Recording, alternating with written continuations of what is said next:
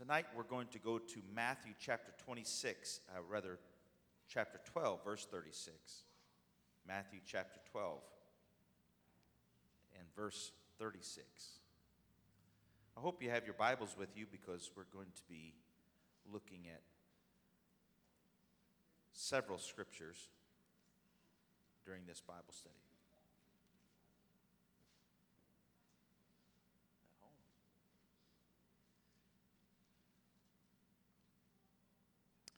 Matthew chapter 12 and verse 36. Let's read it all together. But I say unto you that every idle word that men shall speak, they shall give account thereof in the day of judgment. Let's read that verse of scripture, scripture again.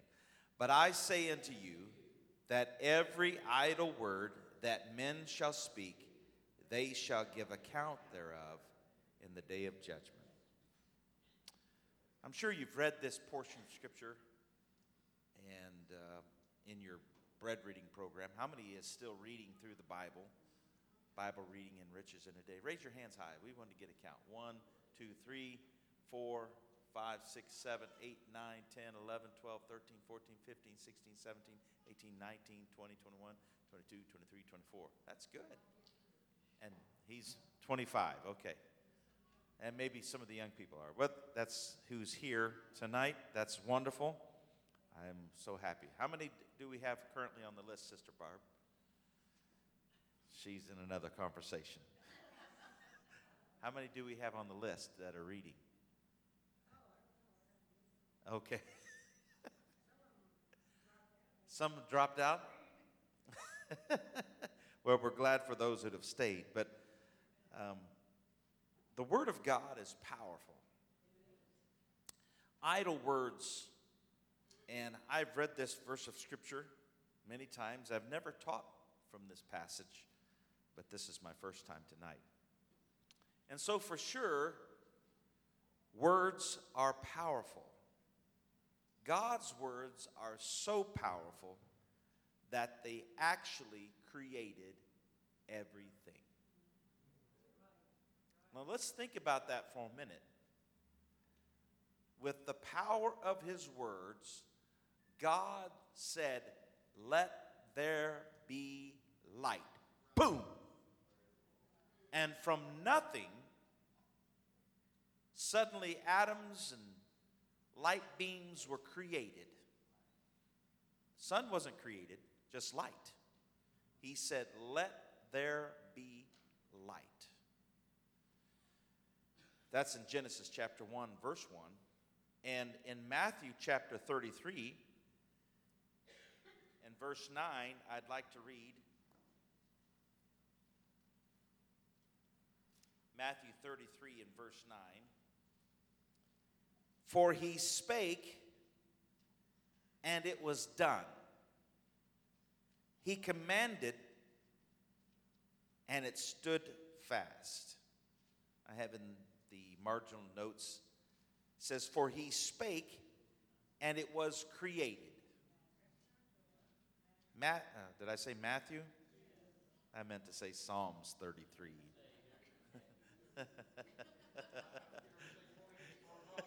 Twenty-eight, as far as you go, huh? Got a new version here now. Psalms 33 and verse 9. That's better. Yeah. Some of you are reading along with me, I think.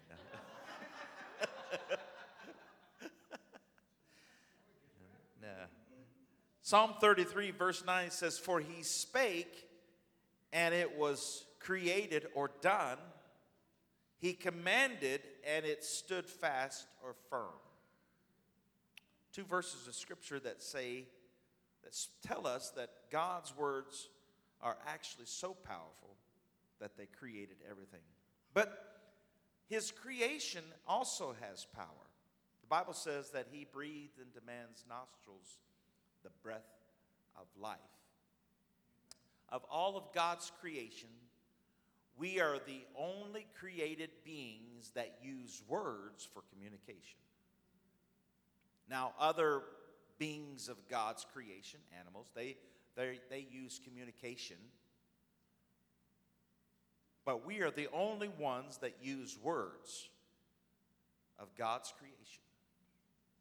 We don't use grunts or uh, uh, sounds. I know sometimes we wonder if some people have devolved to one, the, the other creation. but of God's creation, mankind, the one he breathed into the breath of life into his nostrils, the first man, Adam, we are the only one that use words as God did. And so we have creative power like God. We are not the creator, but we have creative power. Seems that some of you might question that if any of you have children. How many has children in here? Well, you have creative power. It's called procreating when you have children, children. And so we have creative power by using our words, which are much more powerful than anything that you have seen with your physical eye. In Proverbs chapter 18, verse 21, and if you'd like to turn your Bible with me there, Proverbs 18 and 21.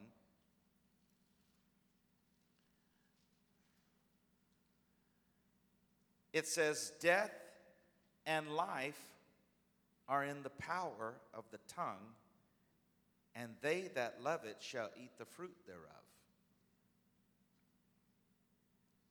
The power in life and death can be seen in a jury trial. The power of someone being sentenced to life in prison can be just a few words spoken by a judge at the end of a trial. And people are very concerned. Just a few words that are based on law, which, is, which consists of words. Life and death, imprisonment for life or imprisonment for years. And so you see the power of our words, the positive or destructive power of our words where witnesses and jury members can speak words that might literally determine a defendant's life or death. Less extreme but no less real are the power of encouraging words. Encouraging words. Words that give hope and joy.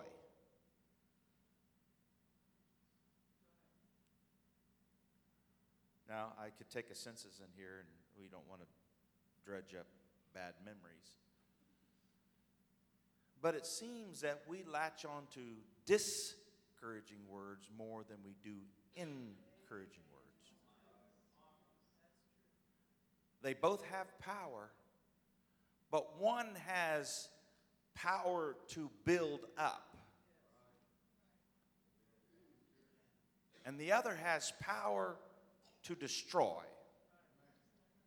Now, let's just segue here for a moment.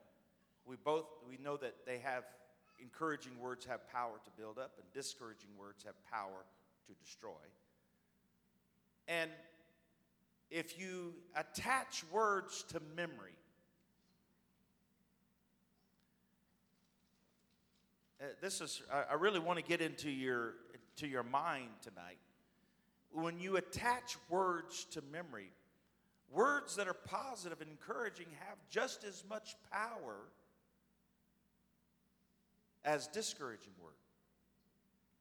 But pain is something different than happiness or joy or elation or any of those other words, that, describing words that I could talk about in uh, happiness. Pain is derived, derives deep in our heart when it goes into our ear and it goes into our mind and then it lodges in our heart. And that pain gives us a permanent memory which constantly replays over and over and over and replants the seed and brings forth the fruit many times over from the discouraging word said.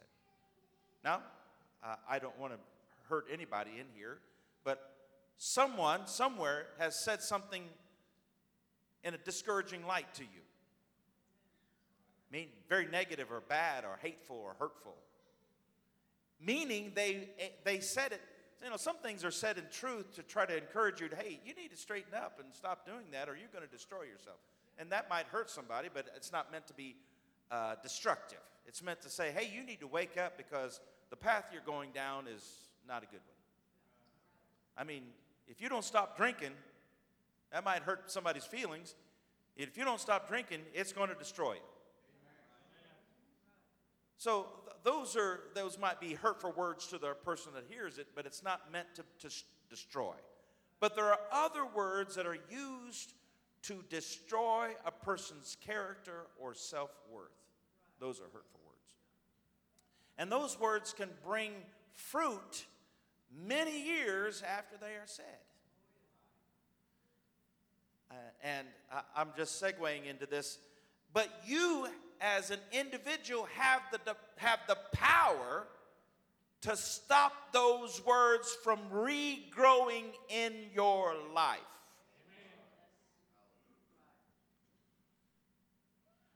I just want that to sink in because somebody might have told you something sometime and you believed it. Didn't make it true, didn't mean it was fact. It's just at the moment it seemed right because a person of authority said it to you. And so you agreed with him.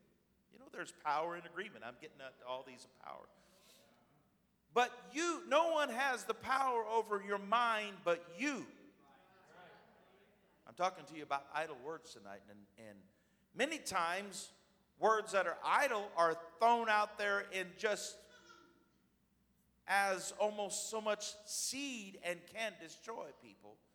They weren't premeditated, they weren't thought out, they weren't pre planned, they weren't written out. It just popped into their head and they became a carrier and they spoke those words. So, words have the power to encourage, to give hope, to give joy, and the power of discouraging words to spark, to spark dismay and depression.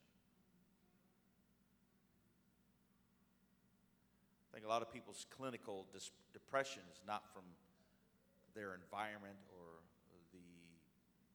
that they're currently involved in. It's, it, it really stems and, and it's from way back, and, and they rehash those thoughts, and it causes them to be depressed. I, I'm, I'm here really t- tonight to tell you you can bind that and cast it out of your life.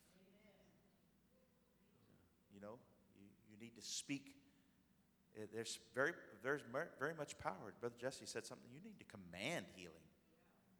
You need to command. You know, the devil brings those things back to your mind. He knows.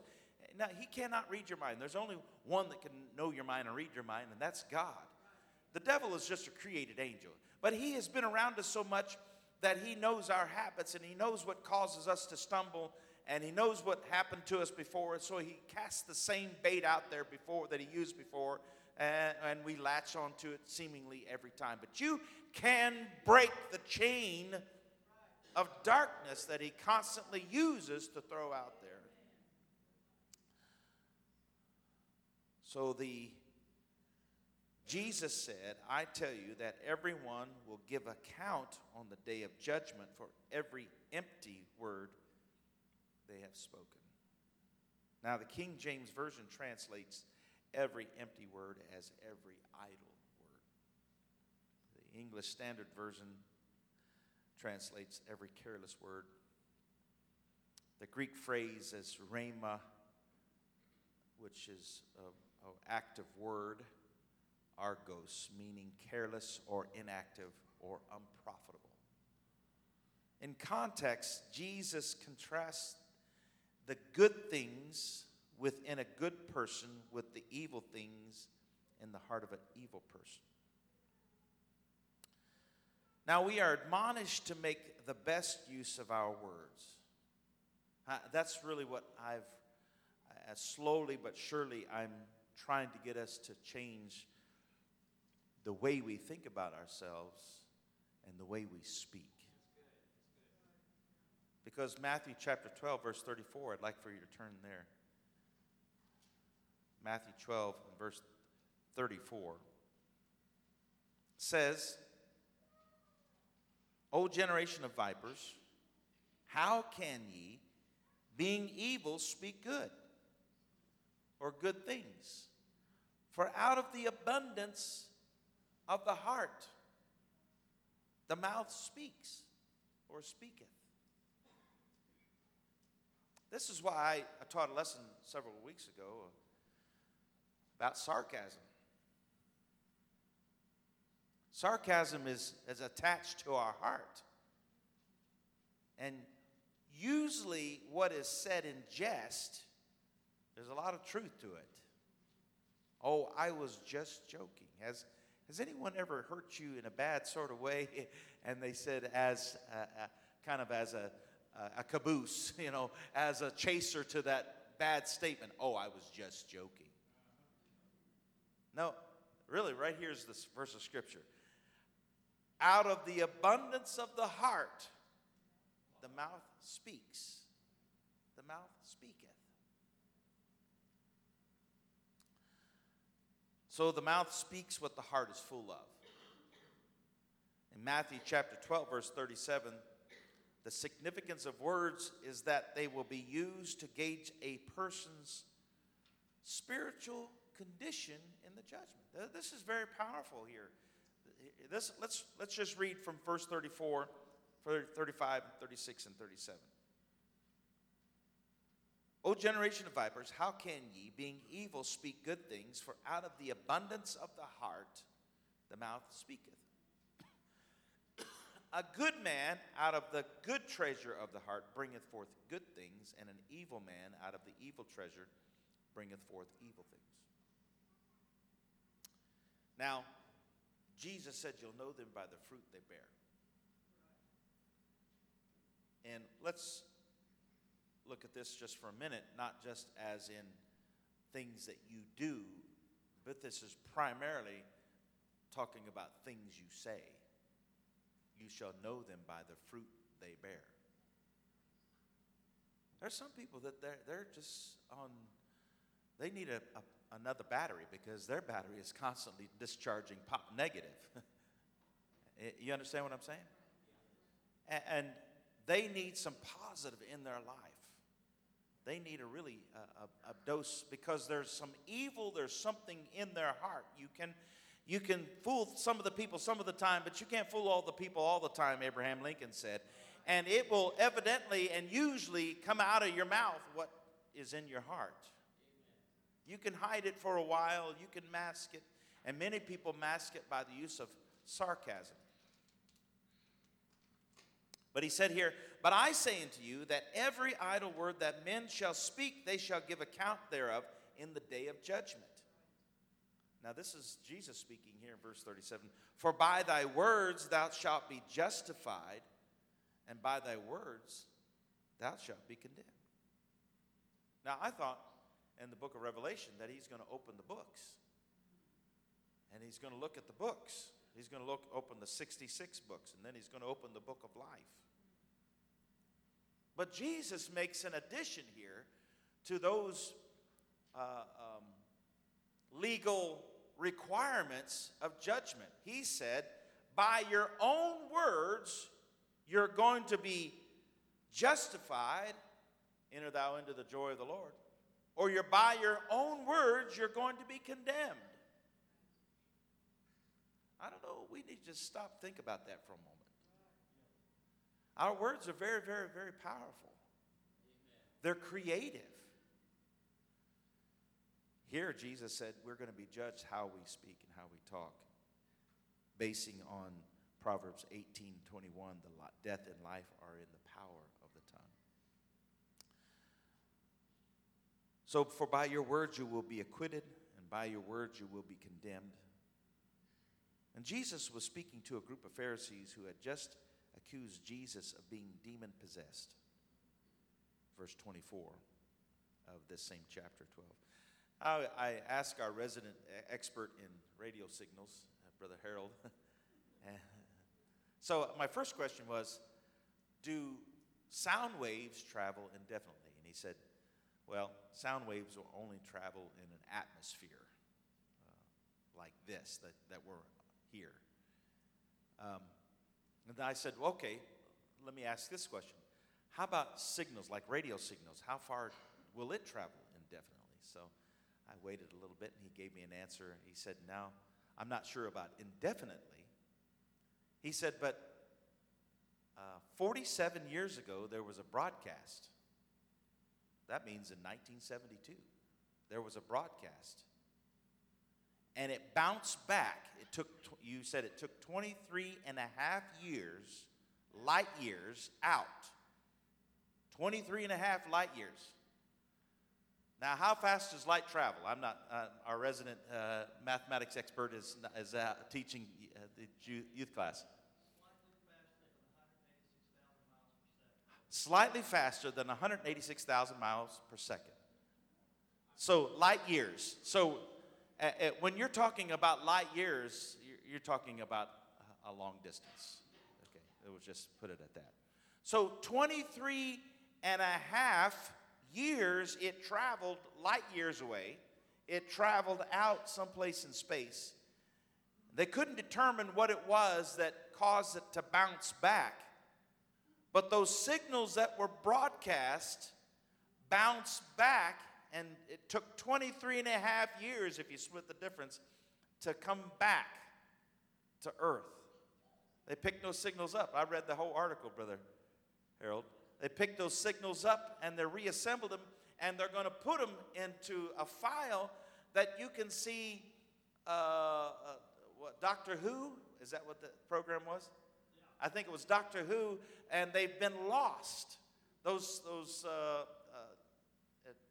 broadcasts, the tapes have actually been lost, and they're, they're, they traveled 23 and a half years, light years away. They bounced back. We got them back 47 years later, and they're going to reassemble them, and you can watch those same broadcasts. Now, you say, well, what's that got to do with the price of tea in China? Jesus said, on the day of judgment, every idle word. Now, let's think about this. I have heard more than one person say that prayers never die. Now, I, I, attribute, eh, that's why I asked the question about sound. So, sound waves travel and they would dissipate outside of atmosphere. But we're talking about something spiritual. Now, if it's just a sound wave, it would dissipate and disappear. But now, when you get it involved in uh, the element of the supernatural, you, you've, you've gone into a different uh, plane. So that never dies, and that and Jesus refers and he says, on the day of judgment, meaning every idle word, meaning there are a lot of words that have been traveling. Billions and billions and billions and billions of words. If you want to consider every human being on earth. And God's got it under control and He's got it categorized and He's got it indexed and He knows what's going on. And He's going to open the books and then He's going to open a book with your specific name on it. You might have the same name as somebody else, but not everybody has the same DNA and has the same fingerprint, has the same breath, uh, uh, uh, smell, and uh, everything about you is particular. And He's going to open your book. Phew. Think about this for a moment the power of words. He said, For by thy words thou shalt be justified, and by thy words thou shalt be condemned. Wow. Oh, I- I'm getting to it, Sister Edie. So you say, Oh, Pastor, I've said a lot of bad things. I've said some things that were foolish. I've said some things that were very idle. But you also have power over that. You do. Because we have a Savior, Jesus Christ the righteous, He died on the cross for our sins and shed his blood. We have the ability, he has given us the power to void and make null all the effect of those idle words that have been spoken. Every curse word, every idle word, every vile thing said about or to someone, every hateful word can be canceled out, made null and void, and disappear from the record of words that are traveling now because of the blood of Jesus Christ.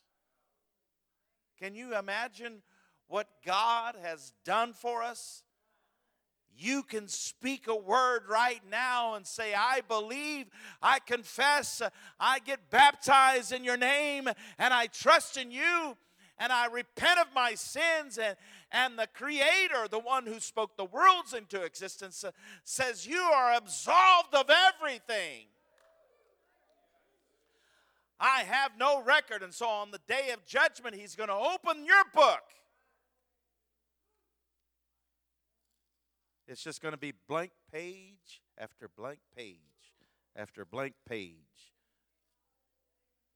He's going to close it and say, Well, I judge you from the holy book because you have put everything under the blood. That's why the scripture, Paul in his writing said, don't let the sun go down on your wrath. In other words, don't let the sun go down on those foolish, idle words that you've said. Hey, you're born again. We're all carnal nature. We all have a temper. We all have, get exasperated. We all have anxieties. We all have insecurities. And we say things. But you have an opportunity every day. Great is his faithfulness. He is standing by and waiting for you to plead the blood, to put those idle words under the blood, so that every day when you wake up in the morning, it is fresh and new. You're not carrying on the, the, uh, the, those evil words that are hanging over your head, so to speak, as they travel through space and time, impervious to all the restrictions of space and time because remember, he said he's going to call to judgment every idle word. So while our even average everyday words are going to judge us, can you consider how much power there is when you talk to the Lord? As Paul writing, he said to the Corinthians, he said, When you speak in tongues, you're not talking to somebody else. You're not talking to that person that's next to you. You're talking to God.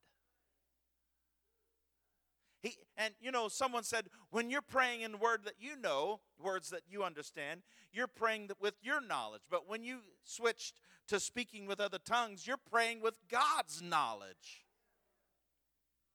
You see how much powerful that is? Now we have power and we can speak words of life or death, but there's something so much more powerful when the Creator who spoke the worlds into existence.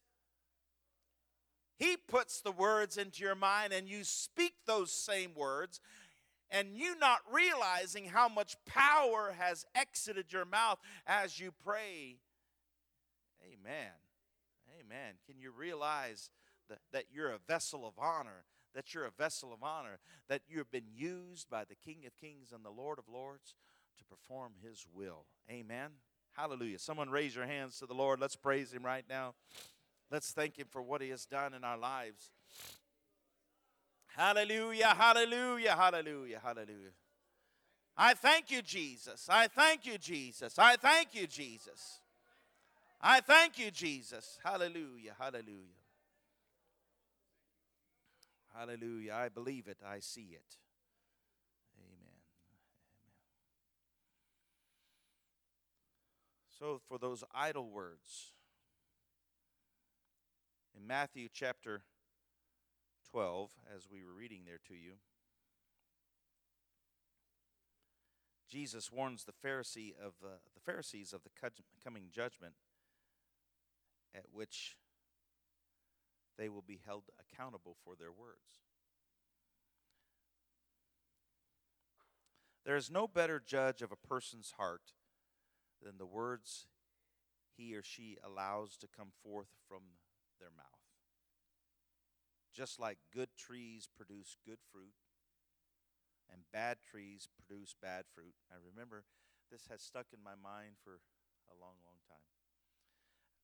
I was with Dad in here in Indiana, northern Indiana, and he was visiting someone, and uh, I don't know. As the kids get hungry, I was hungry, and uh, there was a crabapple tree right there, and uh, so Dad was knocking on the door, and uh, while he was knocking on the door, waiting, and I went over and grabbed a couple those little apples and proceeded to.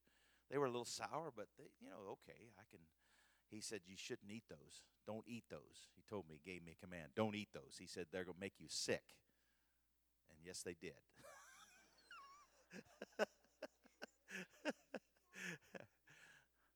and, and then uh, it was I was with him on another day, and and uh, we, I remember we walked up these stairs that were the second level and the exterior stairs, and we walked and we were, he was knocking on the door, and there was this pear tree. The tree had grown large, and it was there were pears hanging there, and and I was as I was hungry, so I'm not sure if they were feeding me or not, but I was hungry.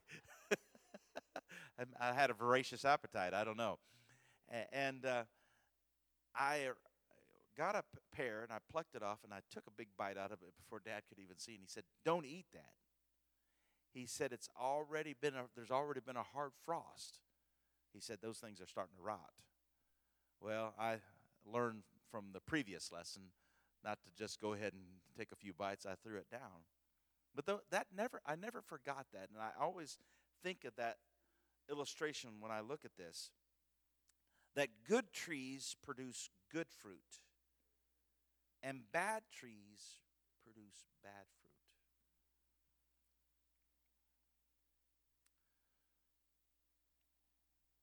I was at Walmart the other day and we were looking at some trees and thinking of planting a tree in our yard. And it takes a long time for fruit trees, uh, well, to grow and bear fruit. And we were looking at these peach, and I said, it said super sweet. You know, they always they, they got these marketing schemes. You know, super sweet, fantastically sweet, and they get the, your saliva glands going because they get, get you thinking.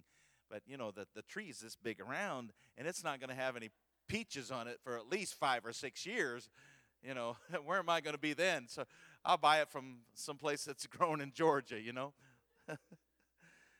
but uh, it just caught my eye. Super sweet. And then I read the little tag, it said delicious. And I got to thinking, yeah, I'd like to have a peach right now. I thought, these guys, they know what they're doing. They want me, they're, I, oh, I'm almost tempted to buy this tree that's, that is four feet tall knowing that it's not going to grow peaches for a long time. Yeah, I better go. Yeah, I'll just go inside and buy some fruit in there. but bad trees bear bad fruit, and good trees bear good fruit. So does the mouth reveal the heart's condition. The mouth reveals the heart's condition. It's not just evil words for which people must give account. Jesus said every careless or idle word, which can also be used as a judgment against the speaker, even the slightest sin, the smallest deviation from God's perfection, will condemn a person in God's eyes. The Pharisees' sin was great. They had blasphemed the Lord's glory with their words but even seemingly insignificant, words, sometimes excused as, oh, slips of the tongue, are considered to be sinful. If they do not bring glory to God, you know, we need to, there's some words that should not be used. You don't ever hear me use, and I'll just use it for your uh, for your education tonight. But I don't say the word bless God in the same phrase. That's a curse word to me.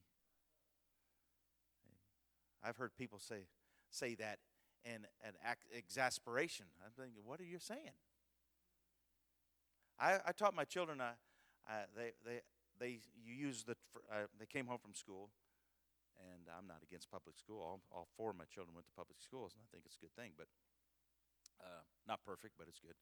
Um, but one of them came home and said the word phrase, "Oh my God," and I said, "Wait a minute, stop right there."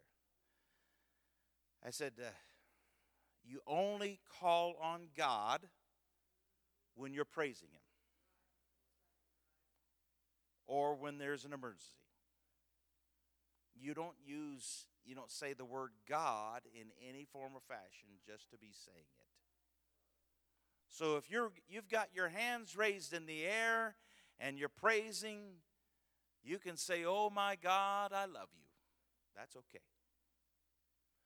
And if there is an emergency, I mean life or death, not just you're just using it to say it. I would call the name of Jesus. Don't say, oh my God. Because God is a title, Jesus is a name. We could go into the power and how, why there's more power in a name versus a title. But I, we have to be so very careful. It's so very carnal, it's so very sinful just to banter about and throw the name of God out. Even saying it in that way, it should not be said. Every idle word. And the reason Jesus was so uh, upset with the Pharisees is because they, they were corner cutters. if I can say it like that, you, you got my meaning. They here they a Sabbath day's journey was about uh, uh, a third of a mile, something like that. And you were that's all you were allowed to travel by foot or uh, on on the Sabbath is a, third of a mile from your home. It had to be your home.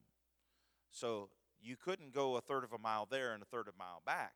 You had to cat- uh, calculate if you're going to a third of a mile, you had to break it in two, half of a third of a mile to the the destination you were going and coming back. So they worked around that. That was a problem because they, they had things they wanted to do and places they wanted to go and people to see. And a third of a mile was not very far. Uh, and so they devised a way to get around that because it had to be from your property, it had to be from the place that you owned. And they would take an article of clothing or an item that they owned and they would hire someone to go a third of a mile and place that object there. So, in theory, the third of a mile started over because you owned something and it was right there. Or if they owned multiple prop- properties and if they they would ca- calculate and gauge if they were a third of a mile apart and so they could go from one to the next and from the next and from the next and so they had taken the law and made it of none effect. And Jesus said, your words are going to condemn you in judgment because you are trying to subvert the law. The law says that you're a third of a mile, and it's not just to restrict you from being a third of a mile, it's it was really a type of the Holy Ghost. This is the rest wherewith you shall cause the weary to rest. This is the refreshing, but you wouldn't hear it. And we could really talk about the Holy Ghost, how people use the Holy Ghost. They come in here and talk in tongues and get a, get a blessing from the Lord, and then they go right back outside and they say, I, I, that's Oak Park Pentecostals. That's the place where I attend. And people say, Well, if that's where you attend, you don't look like you're living like you attend there. Hallelujah. Amen. So that's why Jesus said, it, You take all the laws of God and try to distort them, try to make them fit around you versus you fitting around them. You know, God comes into our heart so He can make us like Him, not so that we can mold Him to be like us. Amen. According to verse 38, Jesus had the last word on the subject. For the scribes and Pharisees changed the subject immediately. What did he say in, in Matthew chapter 12? Verse 38. Let's read there.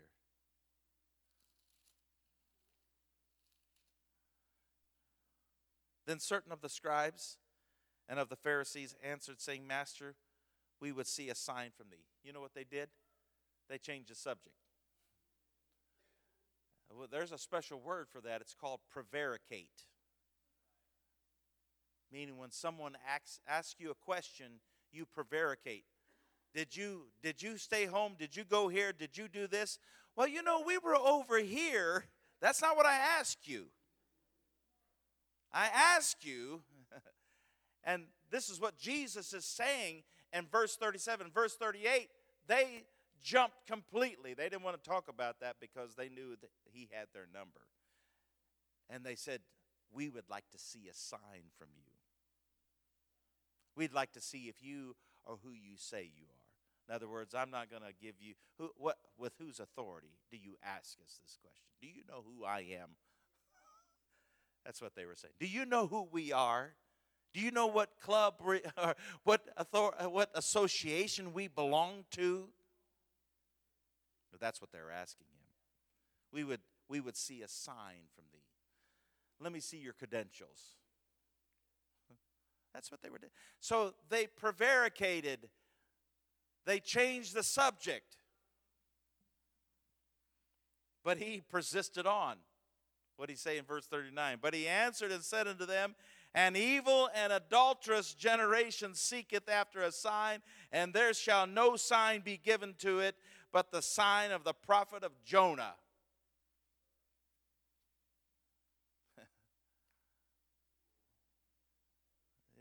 Three days and three nights. In other words, the death, burial, and resurrection. I'm one of these days you're going to try to destroy me, and I'm going to come up on the third day. Amen. Hallelujah.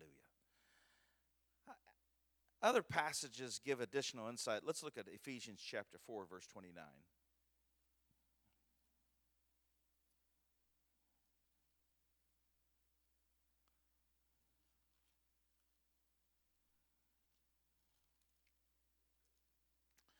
Ephesians chapter 4, verse 29. It says here, Paul writing to the Ephesian church, let no corrupt or evil words,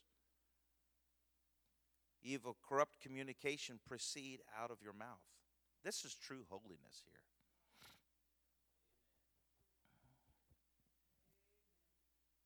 This is true holiness right here. Amen. Now, I'm a holiness preacher, and I believe in standards, but this is true holiness right here. Let no corrupt communication proceed out of your mouth. I've had people say, "Well, I go down there and I shout and dance, but I talk. They talk all kinds of ways, tell all kinds of dirty stories, curse and swear." Oh, you, you say, "Really, Pat, preacher? You know some people like that?" Oh, yeah, I know some people like that.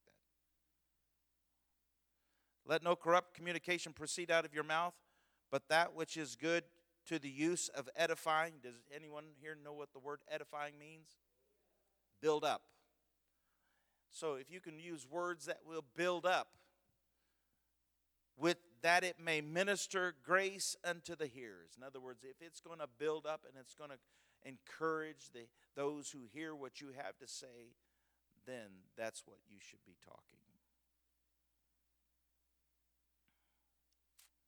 Do not let any unwholesome talk come out of your mouths, but only what is helpful for building others up according to their needs, that it may benefit those who listen. James 3 8 advises us on how hard it is to control the tongue. Under your own power, it's difficult to control the tongue within your own power. But that's why we have the Holy Ghost. I, I, there were some elders in back in the day. Uh, they would say, "You got the Holy Ghost." They'd walk up to you and say, "You got the Holy Ghost? How's the Holy Ghost?" They they were asking, you know, you come to church, you're a believer, you pay your tithes, you're you're you're a member here, but I'm I want to know how your Holy Ghost is.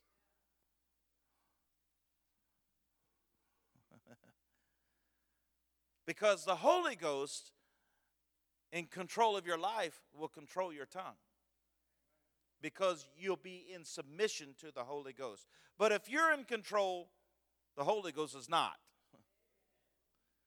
No human being can tame the tongue. It is a restless evil full of deadly poison. Then in James 4 11 through 12, brothers and sisters, do not slander. How many knows what the word slander is? How many knows the definition of the word slander?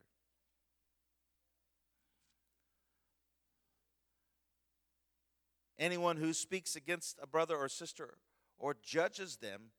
Now that now we're not talking about the world. World slanders all the time. I I have I, I read with a very conservative eye the the news. I just find a lot of slander. I don't like slander for either party. I don't want to hear slander against the Republicans. I don't want to hear slander against the Democrats. I don't want to hear slander against the uh, independents. Just tell me the facts. Don't don't tell me your slant. I don't like slander. And it just turns me off, regardless of who it's coming from. Just, okay, I, I got your meaning. I don't need to listen to that. Slander.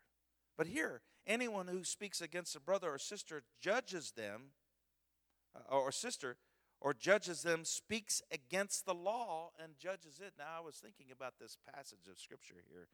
Let's look in James chapter 4, verse 12, so you can see it in, in, in the pages of the Bible. James chapter 4, verse 11 and 12. Uh, we're coming to a close here in our Bible study. James 4 and chapter 11, I mean, chapter 4, verse 11 and 12. Speak not evil one of another, brethren. He that speaketh evil of his brother and judgeth his, his brother speaketh evil of the law. Now, that, I really had to think about this for why, how did James pull the law in here? Speaketh, and he made speaking, let, us read on here. Verse 11 Speaketh evil the law and judgeth the law but if thou judge the law, thou art not a doer of the law, but a judge. And there is only one judge or one lawgiver who is able to save and to destroy. Who art thou that judgest another? In other words, we already have the Word of God that will judge you don't you become a judge because you, be, you make yourself greater than the lawgiver. There's only one lawgiver, and that's God. Amen. We have the law. Someone said, Well, then how, how can you preach anything? Well, I preach the Word of God, and the Word of God agrees with the preaching. Amen. Or the preaching should agree with the Word of God. And that's what judges you. It's not a personal opinion. Uh, uh, the verse of scripture here. Let me let me think of it. Just I can't think of it for a moment. Um, let me help. So the, it's not of any private interpretation. Okay, that's where. You know, where's that found? Does anyone know where that's found? Of any private interpretation? You know where that's found, brother Ham?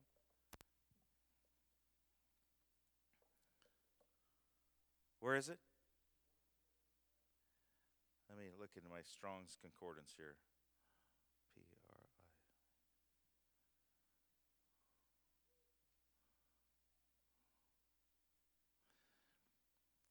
First, Second Peter 1:20. Knowing this first, that no prophecy or preaching of the Scripture is of any private interpretation. So that's why uh, those who teach and preach are going to be judged more harshly to see if they were careful not to become a judge, but to speak what the lawgiver has already spoken. Does that make sense to you? You see what here? He says, because the prophecy of the scripture is not of any private interpretation. When it starts getting a private interpretation, when you start isolating yourself and you're the only one that can speak, speak from the Word of God, then you're on dangerous ground. People can't hear from anyone else but you. That's why we have a fellowship and we're all in this together. We, it balances everybody out. Isolation is a very, very dangerous thing, and I'm against it. Say, well, I can't seem to get along. Uh, we got a uh, North American missionary coming. I said, hey, brother, we're glad to, be glad to have you. He's going to be here on June 9th, and he's going to El Paso, Texas, to plant a church. And I said, hey, that's wonderful. He's telling me. I said, you know, uh, Brother Smith, he he's his church is, I guess, as the crow flies, is about a mile and a half, maybe two miles from here, not very far. And I, I said, he's, they're going to have you on Sunday morning, and we're going to have you on Sunday night. And he said, really? And I said, yeah, really. We do that sometimes. And, and he says, well, you know, that doesn't happen everywhere. I said, he said, multiple churches in town, many times they can't have uh, one Sunday morning and Sunday night. You know, if they've been at your church, well, they can't come to my church. And I said, that's unfortunate. And I said, brother, brother Smith and I are two different people. We're two different pastors. And I said, but we go to breakfast sometimes. Uh, we don't go there to hammer out things and beat each other up. We go there to to uh, to break bread and say, "How you doing? What's going on? How's the battle going?" Amen. Uh, I said, "It's unfortunate. Not everybody is like me. I, I think you know in my own mind, and we all think alike. We think everybody should be like us, don't we?" Come on, just admit it. Just say yes. You know, I wish everybody was like me. If they, everybody thought like me, but the world would be a wonderful place. Not necessarily.